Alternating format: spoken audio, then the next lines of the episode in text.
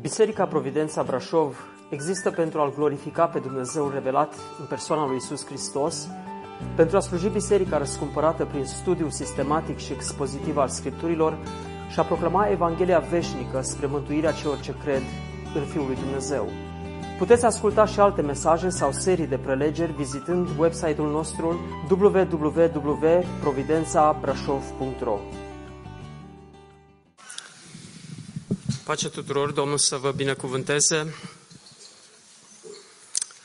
Textul în această dimineață nu este din Cartea Luca, ci este din Cartea Matei.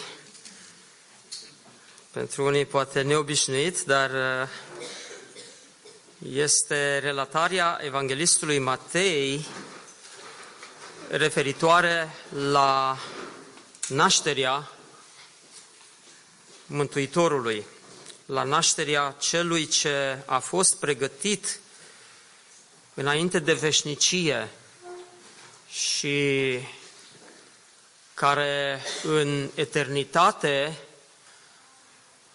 în Consiliul acela al Sfintei Trinități în ceruri, a primit mandatul acesta de a veni să fie răscumpărătorul, să fie cel care ia asupra lui povara păcatului omenirii.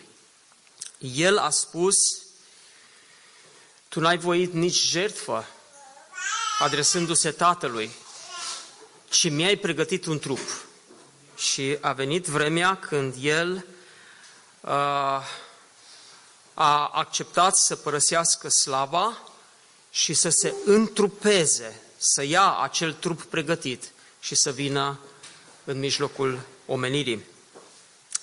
Evanghelistul Matei, în capitolul 1, uh, consemnează cum s-a întâmplat acest eveniment și este foarte hotărât în, în felul în care prezintă lucrurile. Aș vrea să încercăm să citim textul acesta având în minte imaginea unei situații în care încerci să convingi pe cineva. Și cel pe care îl convingi și îi descrii o situație prin care ai trecut, uh, nu este așa de convins că așa s-a întâmplat. Și la un moment dat, tu îi spui, așa a fost, așa s-a întâmplat lucrul acesta. Iar nașterea lui Isus Hristos a fost așa, spune Matei în capitolul 1, versetul 18. Iar nașterea lui Isus Hristos a fost așa. Maria, mama lui, era logodită cu Iosif. Și înainte ca să locuiască ei împreună, ea s-a aflat însărcinată de la Duhul Sfânt. Iosif, bărbatul ei, era un om neprihănit și nu voia să o facă de rușină înaintea lumii. De aceea și-a pus de gând să o lase pe ascuns. Dar, pe când se gândea el la aceste lucruri, i s-a arătat în vis un înger al Domnului și a zis, Iosife, fiul lui David, nu te teme să iei la tine pe Maria, nevastă ta, căci ce s-a zămislit în ea este de la Duhul Sfânt. Ea va naște un fiu și îi vei pune numele Isus, pentru că El va mântui pe poporul lui de păcatele sale.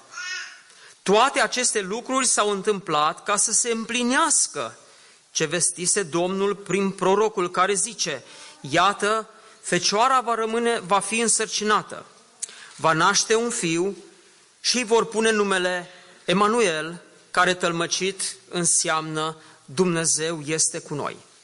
Când s-a trezit Iosif din somn, a făcut cum îi poruncise îngerul Domnului și a luat la el pe nevastă sa, dar n-a cunoscut-o până ce ea a născut un fiu și el i-a pus numele Isus.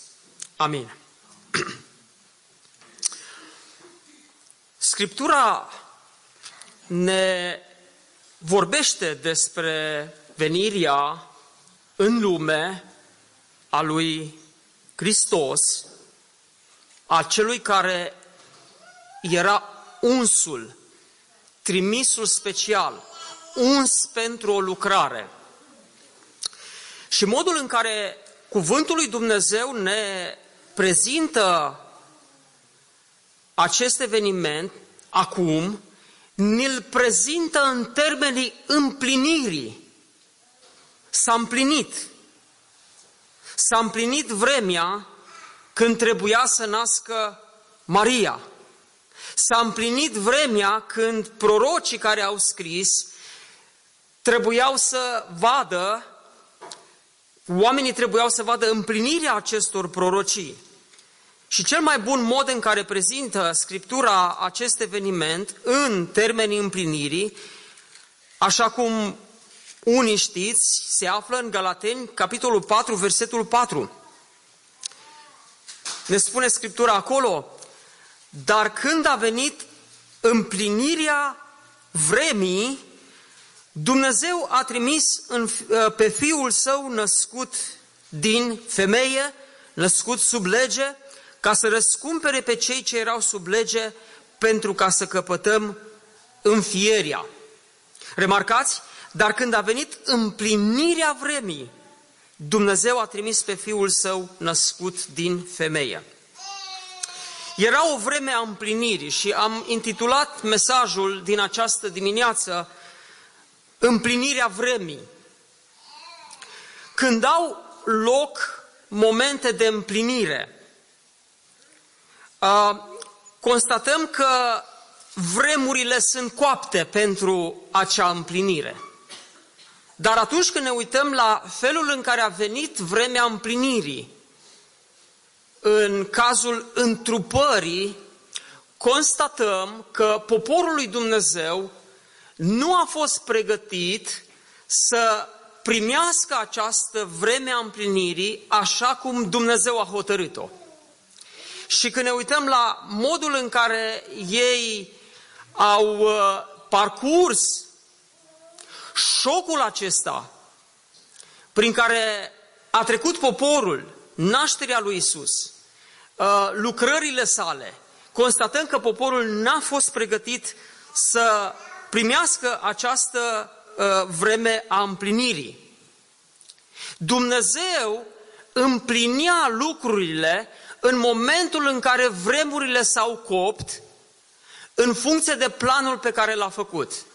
Oamenii însă aveau altă înțelegere și n-au putut să primească, n-au putut să asimileze felul în care Dumnezeu aducea în împlinire planul său de răscumpărare. De altfel, cred că lucrul acesta nu este adevărat doar în cazul întrupării. Lucrul acesta este adevărat în multe feluri în viața noastră. Când vin momente ale împlinirii și Dumnezeu are pentru noi momentul împlinirii unui plan pe care îl are, atunci constatăm că uh, felul în care Dumnezeu împlinește acest lucru, planul lui în viața noastră, nu prea bate cu așteptările noastre. Da? Nu prea, nu prea, nu este potrivit așa cu ce noi ne-am imaginat că ar fi un moment al împlinirii în viața noastră. Noi ne rugăm pentru tot felul de împliniri. Sunt uh, oameni care uh, se roagă, tineri care se roagă pentru o împlinire. Și știți la ce mă refer? La căsătorie. Da? Ei, și când vine momentul ăla al căsătoriei, uh, cumva constată ei că modul în care ei au, au visat împlinirea aceasta, momentul coacerii momentul consumării așteptării respective nu prea, nu prea e compatibil cu povestea aceea idilică, fascinantă. Uh, nunta nu funcționează cum ți-ai programat-o, uh, luna de miere nu merge cum ai vrut să meargă și așa mai departe. Eu mi-aduc aminte că m-a invitat odată un tânăr din Republica Moldova să fiu uh, un fel de conducător al nunții lui, starostele, cum se zice la noi, da? Eu trebuia să coordonez nunta. Și în timp ce se făceau pregătirile, el a venit la mine și mi-a spus, uite, eu am scris tot ce trebuie să se întâmple la nuntă. Zic, bine, foarte bine, dăm te rog uh, hârtia. Și eu am crezut că el face o schiță, așa, în puncte, ce urmează. Da, mi-a dat un dita mai documentul de 20 și ceva de foi în care mi-am dat seama că trebuia să citesc tot ce scrie acolo. Să nu mă abat nici la stânga, nici la dreapta, ca după scriptură. Da? Și trebuia să încep ceva de genul. Păsărelele ciripesc, copacii sunt înfloriți și așa mai departe. Lucru care nu prea era potrivit uh, felului meu de a fi. Și m-am, m-am zbătut. Și numise lângă mine o tânără care și ea trebuia să zică tot felul de poezioare și era timidă și totul era o... Și îl vedeam pe el acolo la nuntă și la slujbă și la masă, frustrat că nimic nu funcționează cum voia el.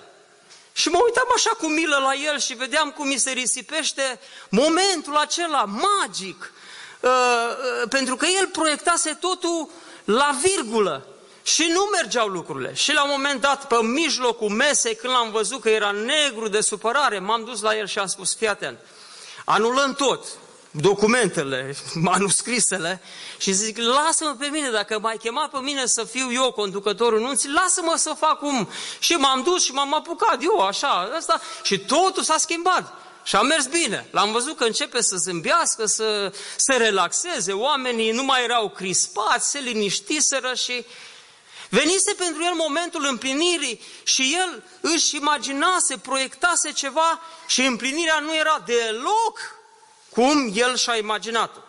Ce să mai zic, ce a urmat după, cu luna de miere, cei care își proiectează momente de astea ale împlinirii, așa la, știți cum, la virguliță, Tare greu o duc. Da? Gândiți-vă, de pildă, cei care suntem în căsătorie. Da? Uh, bărbații, ați visat ca soția voastră să fie într-un anumit fel. Da? Și ne gândim poate la lucrurile casnice, la felul în care soția o să facă asta și asta și asta. Și când Domnul a văzut momentul împlinirii, numai alea nu le făcea. Făcea altele foarte bine, dar ălea tot acolo, dintele ălea din rotiță, tot acolo bătea, tot acolo bătea, da? Mi-aduc aminte că odată era o discuție între cupluri care ajunseseră la 50 și ceva de ani, după 20 și ceva de ani de căsătorie și uh, erau întrebați uh, ce a fost greu în căsătorie. Și soțul zice, Mie nu-mi plăcea cum punea lingurile soția în sertar. Eu întotdeauna îi, puneam, îi spunea să le pună într-un anumit fel și soția le punea altfel. Și zice, asta n-a fost foarte greu, pe tot parcursul căsătoriei. Ei, vedeți? S-a împlinit ceva, dar nu, împlinirea nu era cum gândea omul, că lingurile nu erau puse cum trebuie. Înțelegeți? Apoi vin copiii și iarăși aici uh, visăm, vai, copii, ce frumoși, drăgălași, ai, ce o să ne jucăm și o să facem una și o să facem alta. E, ați văzut? Și nu-i chiar așa cum ne-am imaginat noi, da?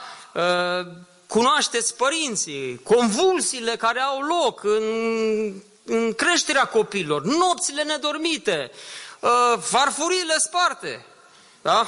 Eu am cules una azi dimineață. Da?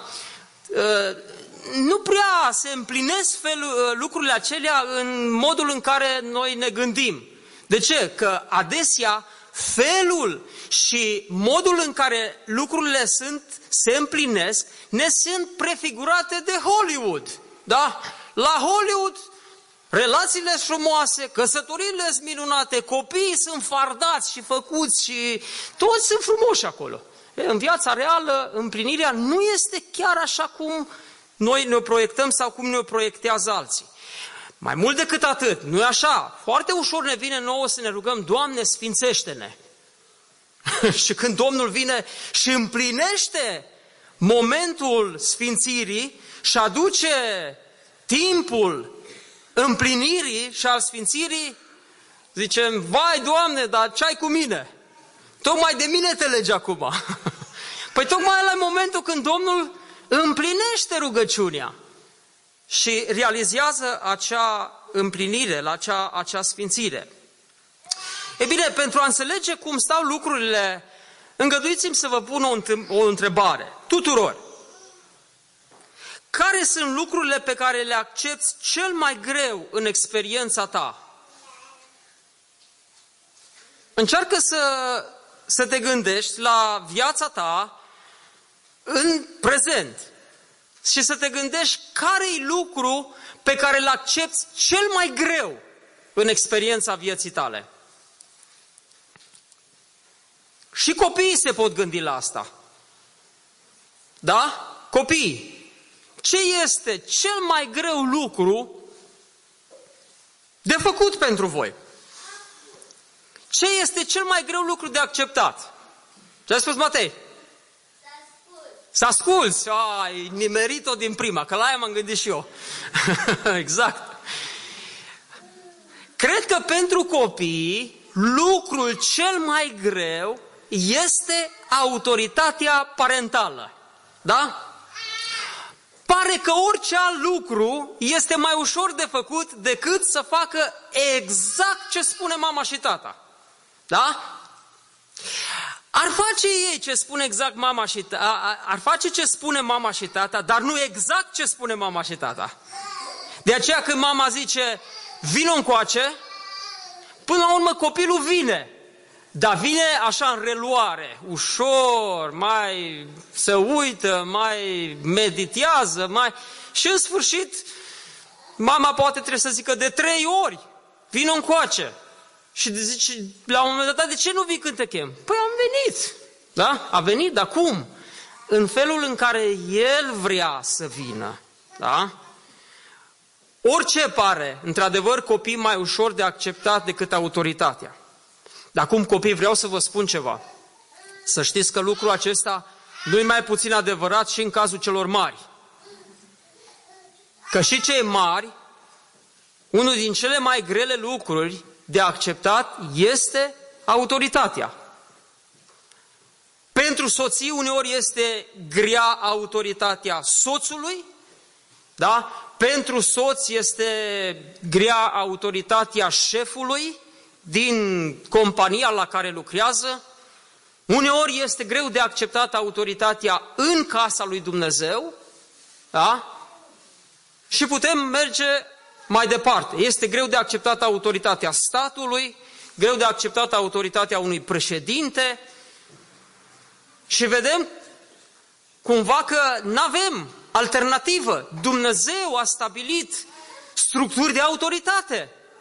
Și dacă Dumnezeu le-a, stabilit, când sunt respectate, vine binecuvântare, când nu sunt respectate, ai de-a face cu Dumnezeu care El le-a rânduit, așa cum El a vrut. Înțelegeți? Pentru alții însă lucrurile poate se duc la alt nivel. Și ei spun, domnule, pentru mine lucrul cel mai greu de acceptat în viață ar fi să mi se ia libertatea. Și noi ca țară știm bine ce înseamnă acest lucru. Uh, am trecut prin niște ani grei de comunism în care n-aveai voie una, n-aveai voie alta, erai extrem de, de limitat și a rămas această idee, ia-mi orice, dar nu-mi lua libertatea. Acel lucru pentru mine este cel mai greu de acceptat. Dar au fost unii cărora li s-a luat libertatea. Fratele Vurbran scrie în cărțile sale cum a fost privat de libertate 14 ani, a stat în închisoare și acolo a văzut faptul că erau oameni care acceptau și se resemnau și cu faptul de a le, de a le fi luat libertatea. Dar ce era mai greu pentru ei era când demnitatea lor a fost luată. când au fost înjosiți într-un mod inuman. Și aceștia erau pregătiți să spună, i-am libertatea, dar nu-mi lua demnitatea. Și iată, ajungem la niște lucruri mari, greu de acceptat. Dar știți că și lucrurile acestea pălesc și cad. Știți când? Atunci când te confrunți cu situații precum suferința și moartea. Mai ales, mai ales acele situații în care probabil cursul spre moarte nu merge în mod natural. Și un părinte care își pierde copilul ar fi gata să spună i-am totul și libertatea și demnitatea, pentru că a pierde un copil este cel mai greu lucru de acceptat. Vedeți, toate aceste lucruri sunt greu, greu de acceptat. Uh, lucruri foarte greu de acceptat. Dar vreau să vă spun că există și o altă direcție la care putem da răspuns la această întrebare. Care sunt lucrurile pe care le accepti cel mai greu în experiența vieții tale? Ne putem ridica undeva să facem poate un fel de sinteză. În primul rând, iată un răspuns. Este greu de acceptat sau cel mai greu de acceptat atunci când se întâmplă ceva independent de voința ta și de aprobarea ta. Atunci este foarte greu de acceptat. Și mai ales când ești afectat de ceea ce se întâmplă. Atunci când uh, nu-ți dai tu consimțământul, da?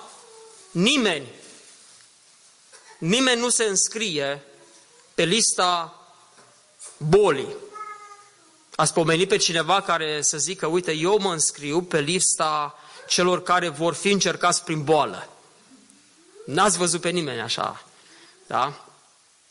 Uh, este foarte greu când suporți în viața ta lucruri care au fost decise de altcineva. Acest lucru e foarte greu. Uh, ai vrea să decizi tu, da? Uh, ai vrea să, să hotărăști tu și dacă ai hotărât tu și lucrurile nu merg așa cum tu ai hotărât, atunci este suportabil. Dar atunci când altcineva a hotărât acel lucru, este foarte, foarte greu de acceptat. Așa este. Cel puțin în ce mă privește, acest lucru îl văd. Și în al doilea rând, constat că sunt acele experiențe greu de acceptat pe care nu le înțelegem. Deci, pe de o parte, e foarte greu de acceptat lucrurile în care nu noi decidem, ci decide altcineva și în al doilea rând e foarte greu de acceptat când nu înțelegem experiența sau situația. Da? Pentru că noi căutăm ca orice fapt al vieții să-l trecem prin gândire, prin rațiune, să-l înțelegem. Da? Și dacă îl înțelegi, cumva accept și e suportabil. De pildă, uh, se face igrasie în casă. Da? Și te uiți și vezi că crește igrasia pe perete, într-un loc și într-altul. Uh, dar știi foarte bine că de atâta timp trebuia să faci niște lucruri. Și ai văzut că apare un pic de igrasie acolo, dar ai lăsat-o. Da? Și nu ai deschis geamul, nu ai șters, n-ai venit cu, cu ce se vede, soluția aia de antigrasie, antimucegai, da? Și ai lăsat să crească. Și a crescut igrasia la jumătatea peretelui și a ajuns până sus. Sau de sus în jos. Așa se întâmplă în unele cazuri, da? Ei, nefăcând ce trebuie, e, nu ajungi într-o frustrare în mod neapărat, pentru că știi că n-ai făcut niște lucruri pentru a evita situația respectivă. Și acel lucru este mai greu de, mai ușor de acceptat. Dar ca să fi făcut tot să ștergi, să deschizi geamul, să, să se facă mereu igrasie. Spuneți-mi, cât de greu e de acceptat lucrul acesta? Așa este? Dacă nu înțelegi și spui, domnule, nu înțeleg ce se întâmplă. Bărbații conduc mașini, da? Dacă motorul se strică, da? Și îți aduce aminte, da măi, de câte ori n-am zis, pune ulei la 10.000 de kilometri, schimbă asta, schimbă asta. Și ai lăsat mașina să troncăne, să ăsta. Și la un moment dat, buf, și a ieșit fum din ea și mașina a murit de tot, s-a stricat de tot motorul.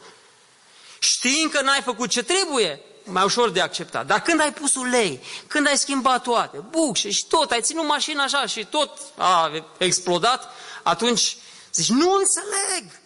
Și e greu, frustrant, e foarte, foarte greu de acceptat. Da?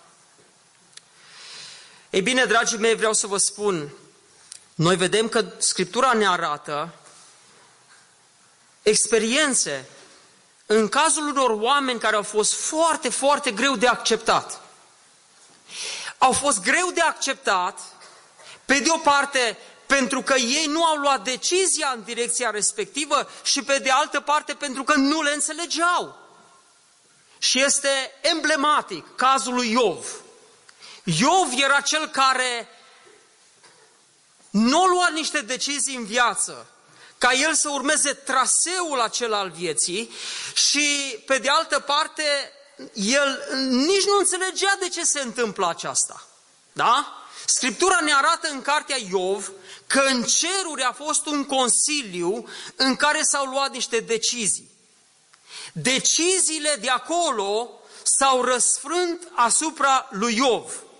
Și Iov nu a participat cu absolut nimic la experiența prin care trecea.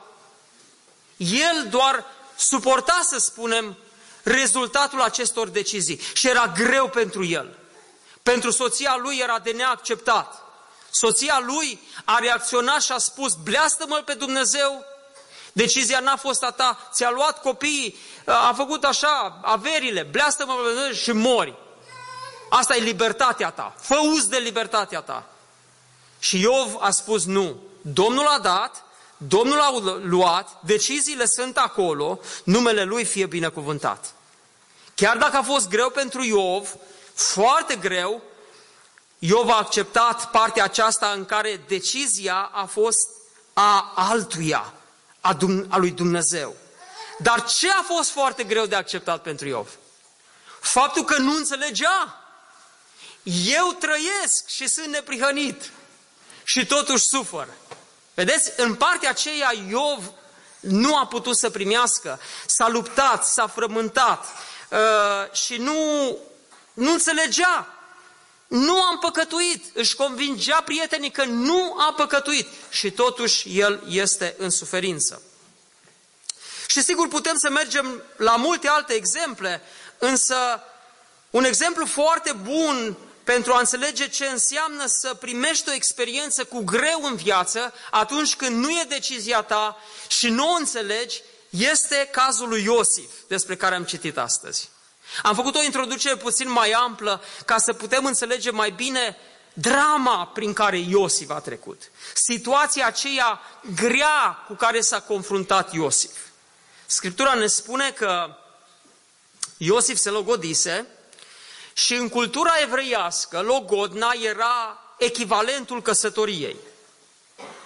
Deci când cineva se logodea, nu se logodea ca să facă un fel de probă ca un fel de intrare printr-un coridor și apoi intri în casă definitiv. Uh, ci logodna era deja un legământ, era un contract între bărbatul care cerea și femeia pe care o lua, sau mai precis între cele două familii, și acest contract nu se putea anula decât prin divorț. La noi, Logodna este un timp în care tânăra este cerută și după aia e cernută. Da? E un timp de șase luni, de un an, stau unii într-o logodnă lungă și prelungă, după aia așa s-au, s-au obosit de ideea de căsătorie și rup logodna. Da? Nu este un fapt extrem de neobișnuit sau uh, ba chiar sunt situații în care păstorii trebuie să gestioneze un caz în care ei constată că nu merg lucrurile, ăștia deja au început să se ciomăgească unul pe altul în perioada logodnei. Și sunt păstori care au zis, păi mai bine anulați logodna, să nu vă căsătoriți și după aia să divorțați. Deci la noi lucrurile sunt diferite, dar la evrei logodna era căsătorie. Singurul lucru care era diferit era faptul că perioada aceea de un an de zile a logodnei, tânăra rămânea în casa tatălui. Și abia după un an de zile era acea ceremonie de transfer al tinerei din casa tatălui în casa soțului ei. Și astfel căsătoria se consuma și în mod fizic. Dar până atunci era și un timp de probă. Ești fidel? Poți să stai în timpul acesta, vorba lui Dorin, să nu zici, a, dar îmi place și de și asta. Și ai libertatea aceea să zici, domnule, e un, un spațiu. Și așa, ai dori, așa am fost și eu. Ziceam eu, băi, dar acum zic, uite, ca și tânăr necăsătorit, îți permiți, în ghilimele, să te uiți și în stânga, să te uiți și în dreapta, și asta e frumos, așa e frumoasă, și... Și, da, după aceea, când te-ai căsătorit, gata, ești fidel celei cu care ai făcut legământul. Logodn avea rolul acesta de a stabili și fidelitatea între cei doi. Și în timpul acestei logodne, iată, la Iosif vine Maria într-o bună zi și îi povestește, îi spune, cu o notă gravă și cu teamă și cu frământare, cu inima mică, cât un purice, Iosif, am avut o vedenie, un înger al Domnului a venit și mi-a spus, sunt însărcinată și voi naște un copil. Bun. Și acum încercați să vă gândiți la Iosif. Iată-l pe Iosif în fața unei situații în care, unu, nu decide el și doi, nu înțelege. Foarte greu de acceptat acest lucru. Să fie decizii în altă parte și să suporți deciziile acelea, dar să nu le înțelegi și să trebuiască să le parcurgi. Foarte, foarte greu de acceptat. Nu numai atât, dar sentimentele sale sunt lezate. El, bărbat neprihănit în Israel, care ținea legea, asta însemna că era neprihănit, ținea legea, nu că era neapărat neprihănit înaintea Domnului, adică fără pată, fără păcat, era dedicat legii, respectat în Nazaret, ce rușine pentru el să afle prietenii lui, familiile și Nazaretul nu era ca Brașovul. Era un cătun, era mic, toată lumea știa ce se întâmplă. Ce rușine pe el. Sentimentele lui erau probate. Așadar, voința, rațiunea și sentimentele. Asta e toată personalitatea umană. Sunt momente când ceva ce se întâmplă merge total împotriva ta. Total împotriva înțelegerii tale, total împotriva voinței tale, total împotriva sentimentelor tale. Și este vremea împlinirii. Dumnezeu împlinește ceva în acest fel în viața ta. E bine, dragii mei, care a fost pentru Iosif soluția? Care este soluția atunci când ești încercat în felul acesta? Când nu înțelegi, când nu vrei, se întâmplă lucrurile cum nu vrei și când toate sentimentele tale sunt burbesate. Care este soluția? Iată care a fost pentru Iosif soluția. În primul rând, el s-a gândit la niște formule în care voința lui să facă ceva. Și ce a vrut voința lui? Iosif, bărbatul ei, care era om neprihănit, nu voia, auziți, era voința, nu voia să o facă de rușine înaintea lumii. Ce însemnează lucrul acesta să o facă de rușine înaintea lumii? Să știți că, ă, vedeți, citind așa, să nu faci de rușine pe cineva, este ca și cum expui public, să-ți fie rușine, toată lumea vede, toată lumea evită persoana aceea și rămâne o pată, un blam, o rușine pe acea persoană. În cultura evreiască, a face de rușine pe cineva înaintea lumii, în contextul acesta, însemna să scoți acea fată care n-a fost credincioasă legământului stabilit la Logodnă, să o aduci înaintea rabinilor cetății, să scoți toată cetatea și să dovedești că ea a fost necredincioasă. Rezultatul nu era doar o rușine publică, rezultatul era că lumea lua pietre și arunca cu pietre în acea femeie necredincioasă și era omorâtă. Asta era să fie făcută de rușine.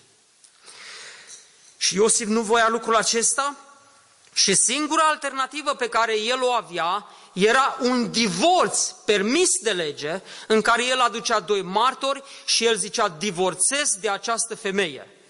Dar blamul era atunci pe partea lui.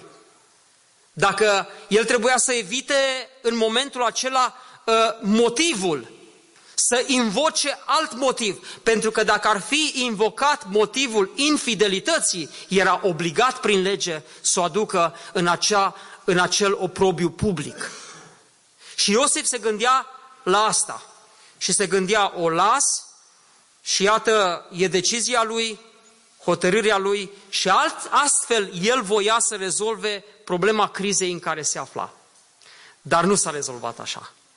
Scriptura ne spune, pe când se gândea el la aceste lucruri, vedeți, rațiunea lui lucra, da, sentimentele erau răvășite, a vrut să facă și el ceva, să-și pună și el voința la lucru. I s-a arătat în vis un înger al Domnului și a zis, Iosife, fiul lui David, nu te teme să iei la tine pe Maria nevastă ta, că ce s-a zămislit în ea este de la Duhul Sfânt. Aceasta este lucrarea lui Dumnezeu. Nu-i lucrarea omului. Nu este lucrarea ta în care îți place ție să-ți bași șurubelnița și să învârți acolo unde îți place. Și lucrurile să fie cum vrei tu. Este lucrarea lui Dumnezeu. Nu te atinge Iosif de lucrarea lui Dumnezeu. Ce a spus Maria este adevărat, este această lucrare a Duhului Sfânt. Ea va naște un fiu și aici, vedeți, începe îngerul să dicteze ce să facă. Îi vei pune numele Isus. Da? Nu-i pui Iosif, nu-i pui Zaharia, cum o fi tatălui sau cine o fi fost. Nu, îi pui numele Isus. De ce Isus? De, de ce Ieșuah? Sau Iosua sau Osea, toți sunt acea, cu aceeași rădăcină? Ieșua, de ce? Pentru că El va mântui pe poporul lui de păcatele sale. Și iată-l pe Iosif, în fața a ceea ce era foarte greu de acceptat, din punct de vedere al voinței lui, al sentimentelor, al înțelegerii lui, că acceptă prin ce? Prin revelație, prin descoperire. Aici este răspunsul, dragii mei, la această întrebare pe care am pus-o. Lucrurile pe care noi le acceptăm foarte greu în viață, foarte greu în viață, ca și lucruri ale împlinirii planului lui Dumnezeu în viața noastră, le putem accepta prin descoperire, prin revelație. Ce vrei să spui, frate? Păi foarte simplu. Dumnezeu ne-a descoperit voia Lui în Scripturi. Și aici este foarte simplu cum funcționează lucrurile. Cine este ancorat în Scripturi, cine cercetează Scripturile, cine stă în profunzime la cercetarea Scripturilor, înțelege experiențele prin care trece. Sau aș spune, înțelege mai bine experiențele prin care trece.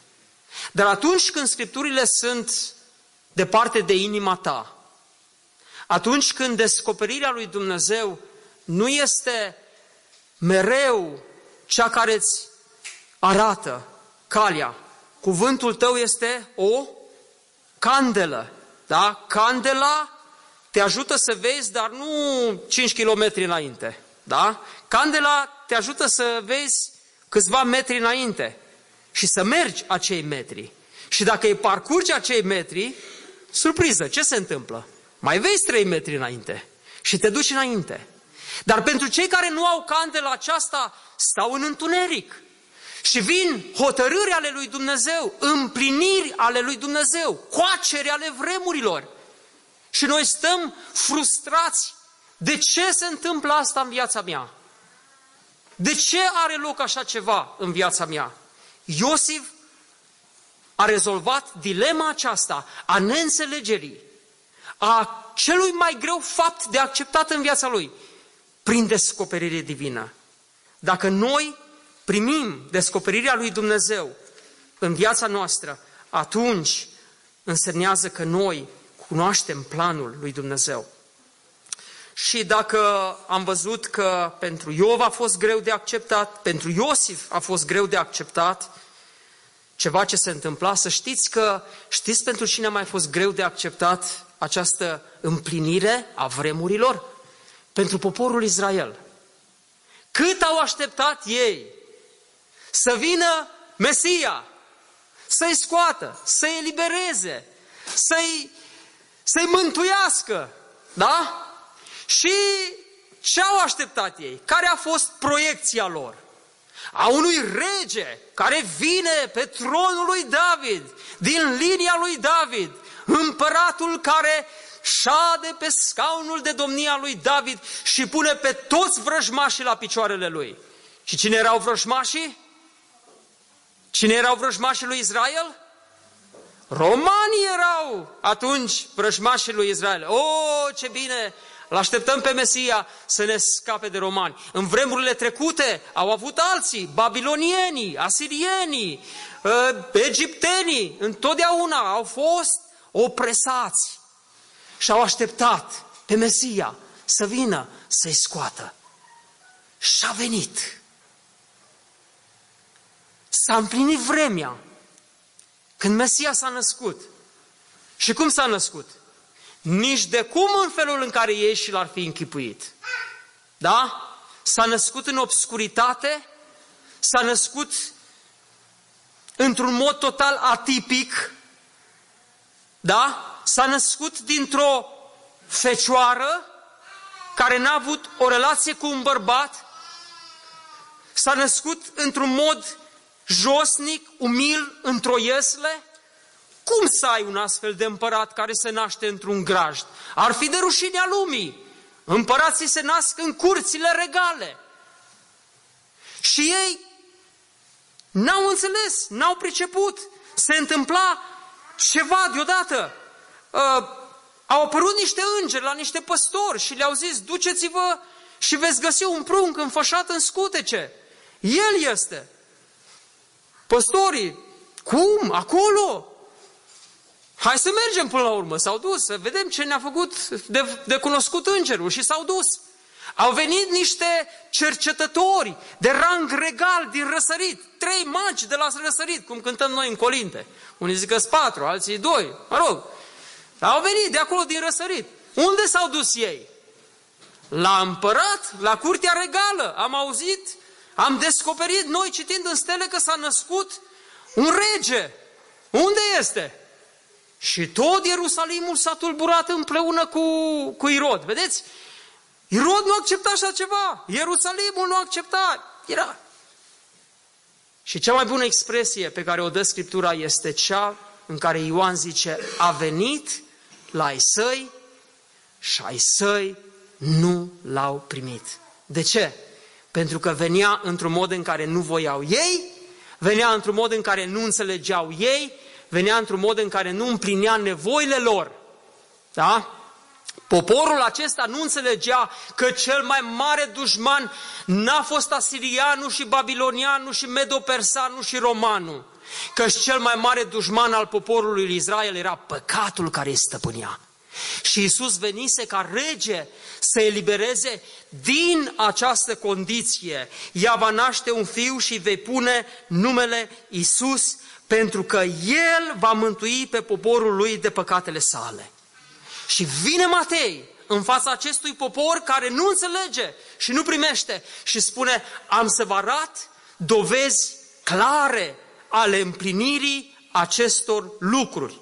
Și el începe prin genealogia, cartea neamului lui Iisus Hristos, dovedind că Iisus este din familia lui David și împlinește mandatul regal și este și din familia lui Avram și împlinește promisiunea seminței făcută lui Avram, două legăminte majore, care sunt repere în istoria răscumpărării pe care Iisus le împlinește. Și apoi împlinește și prin nașterea care are loc, în tocmai cu ceea ce s-a spus mai înainte. Iată, fecioara va rămâne însărcinată. Da? Și împlinește și profețiile. În întreaga cartea lui Matei, mereu și mereu se amintește. Acest lucru s-a întâmplat ca să se împlinească ce a spus Dumnezeu prin prorocul care zice. Era vremea împlinirii. În final, dragii mei, ce trebuie să vedem în experiența nașterii lui Isus este în primul rând împlinirea planului suveran al lui Dumnezeu. Împlinirea planului suveran. Ce înseamnă lucrul acesta? Că Dumnezeu a făcut un plan în sine înainte de întemeierea lumii. Ca la vremea împlinirii, planul acesta să se deruleze conform hotărârii sale.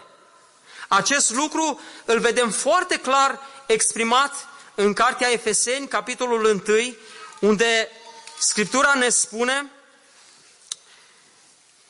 în versetul 7, în Hristos avem răscumpărarea, prin sângele Lui iertarea păcatelor după bogățiile harului său pe care l-a răspândit din belșug peste noi prin orice fel de înțelepciune și de pricepere. Și ascultați, căci a binevoit să ne descopere taina voii sale, după planul pe care l-ar cătuise în sine însuși, ca să-l aducă la îndeplinire, la împlinirea vremilor, spre a-și uni iarăși într-unul în Hristos toate lucrurile, cele din ceruri și cele de pe pământ. Așadar, vedem în evenimentul nașterii împlinirea planului lui Dumnezeu. Nu al planului nostru, nu al dorințelor noastre de a avea un eliberator, ci planul lui Dumnezeu. Și în al doilea rând, ce trebuie să vedem în evenimentul nașterii Mântuitorului este revelația finală și plenară a lui Dumnezeu. Scriptura ne vorbește iarăși în Cartea Evrei, capitolul 1, că după ce a vorbit în vechime Dumnezeu părinților noștri în multe, prin proroci, în multe rânduri și în multe chipuri, Dumnezeu, la sfârșitul acestor zile, ne-a vorbit prin Fiul pe care l-a pus moștenitor al tuturor lucrurilor și prin care a făcut și viacurile. Aceasta este lecția pe care Dumnezeu ne arată în evenimentul nașterii Mântuitorului. Da, sunt de acord, sunt și eu, ca și oricare om, care acceptă greu lucrurile. Iosif le-a acceptat foarte greu, dar în final Dumnezeu s-a descoperit. Și atunci când te așezi acolo unde Dumnezeu îți poate descoperi, în primul rând în Scripturi, sunt de acord că Dumnezeu poate să vorbească într-un fel și într-altul. Dumnezeu îți poate vorbi și în vis. Dumnezeu îți poate vorbi și prin vedenie. Dumnezeu îți poate vorbi printr-un om. Dar în primul rând, Dumnezeu îți vorbește prin cuvânt, prin scriptură. Și celelalte forme în care Dumnezeu ți se poate descoperi nu sunt regula, sunt excepția. Regula este Scriptura. Și atunci când, dragul meu, treci precum Iosif, Iov și Israel, prin frământarea împlinirii planului în viața ta, apropie-te de lumina lui Dumnezeu și vei înțelege. Vei înțelege. Dar în final, cât de bine este că Dumnezeu împlinește ceva în viața noastră. Că nu suntem fii din curvie, ci suntem copiii lui Dumnezeu. Și dacă suntem copiii lui Dumnezeu, El ne crește, ne disciplinează. Pentru ce copil îi dragă nuiaua? Ce copil zice, vai cât îmi place mie, nu iau aia, dar îmi place aia, că aia e mai aspră. Niciun copil nu zice așa ceva. Dar cât de necesară este nuiaua. Cât de necesară sunt acele împliniri ale lui Dumnezeu în viața noastră. Fie că le înțelegem, fie că nu le înțelegem. Fie că le acceptăm, fie că nu.